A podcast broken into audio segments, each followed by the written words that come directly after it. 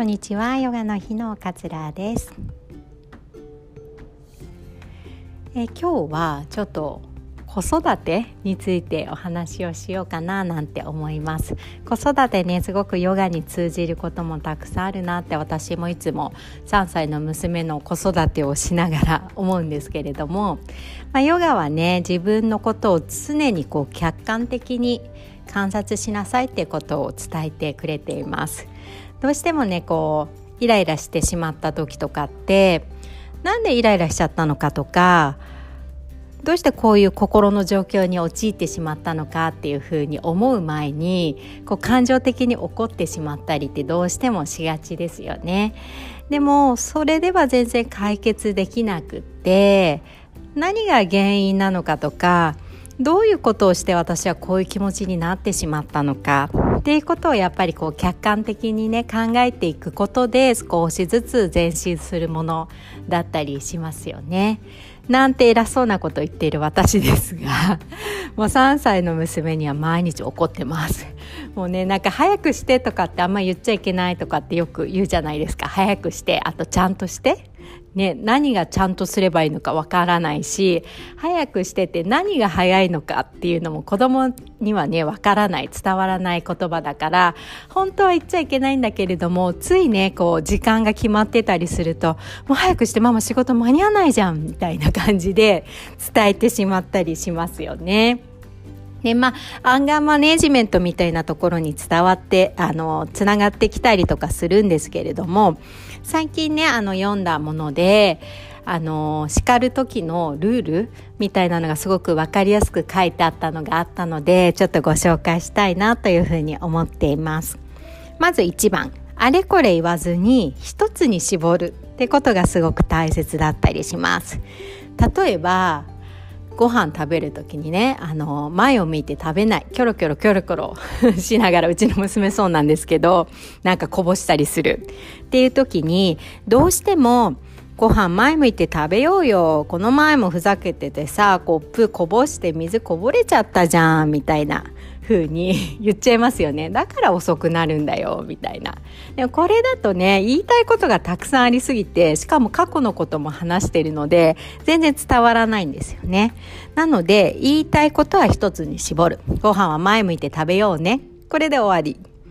確かにと思いました。たくさんね言いがちなんで、特にね女性って多分そういうとこあると思うんですけど、だから昨日もそうだったじゃんとかねついつい言いがちなんですけど、今言いたいことを絞ってもらって一つだけ伝えるっていうのが大切だったりします。あと、どう行動してほしいのかっていうのをちゃんと言葉にする。例えばなんか洋服を脱ぎ散らかしている、まあそれは子供じゃなくて旦那さんとかもそうだったりすると思うんですけど、もうだらしがないなとか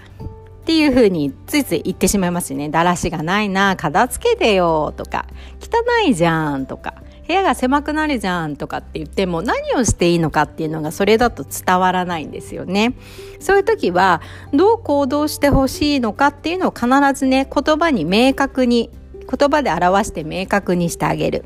例えば、脱いだ服は洗濯機に必ず入れてねって伝える。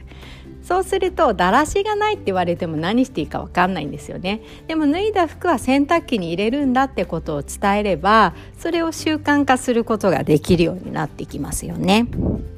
みっつめ、自分を主語にして伝えてあげる。例えば子供って危ないこと好きじゃないですか。そんな高いところからジャンプするのとかっていう瞬間ありますよね。なんかついついもう危ないよ、なんでそんなとこからジャンプするのよとかっていう言い方になってしまうんだけれども、まずは自分を主語にして伝えると相手に伝わりやすくなったりします。私は、ママはとかでもいいと思うんですけど、ママはあなたが落ちるんじゃないかなってすごい心配だよって、怪我をしたら怖いし、あなたが痛い痛いって泣くのを見るのはとっても辛いわっていう風に伝える。最初のね伝え方と受け方違いますよね。多分あの危ないな、何してんのって言われるよりも、ママあなたがあの転んでしまうのがとても心配だし、泣いてしまったママも悲しいわっていう風に自分を主語として相手に伝えてあげると、あ、こんなに私のことをこう心配してくれてるのねっていうことがところがね一緒に伝わってきたりします。次、えー、期待のねハードルを下げておく、これ結構ね大事だと思うんですけど、あれもしてほしい、これもしてほしい、友達はこういうことができるって、私の娘は、まあ、遅生ま、早生まれっていうのもあって結構ね成長がゆっくりなんですね。だからついついね他の子と比べてしまって、あの子はああいう風にできるのにうちの子はできないとかっていう風に思いがちなんだけれども、でも毎日を見てると結構できることって実は増えてくるんですよね。なんかあのたまに家に帰ってきて手洗いたくない、めんどくさい、もう遊びたいみたいな時があるんですけれども、もうなんでいつも手洗わないのよとかってついつい言っちゃうんですよ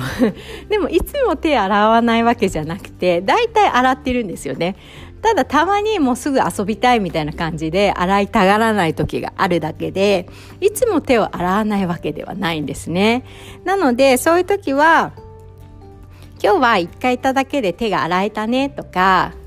あのハードルをちゃんと下げてあげる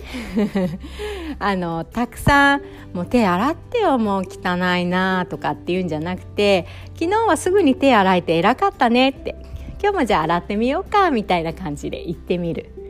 そうするとあのいつも洗ってないじゃんみたいな言い方されると、洗ってることを見てくれてないんだってどうしても子供は思ってしまうので、いつもねできていることはちゃんと褒めてあげるっていうのは結構ね大切だったりしますね。あと他の子と比べずに、親、親と子、親子の約束を基準にしていく。例えば公園、子供帰らなくないですか帰らないですよね、いつまでも遊んで。そういう時に他の友達ももう帰ったんだから帰ろうよって伝えるんじゃなくて、ごじになったら帰るっていう風に、ママと約束をしたからもう帰るよっていう風に伝える。他の子とどうしても比べたものを出してしまうと、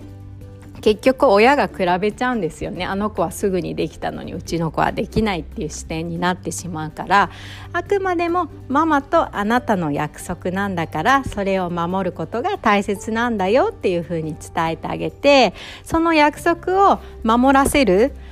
守ってもらうことで成功体験をコツコツと重ねていってあげるっていうのがすごく大切だったりします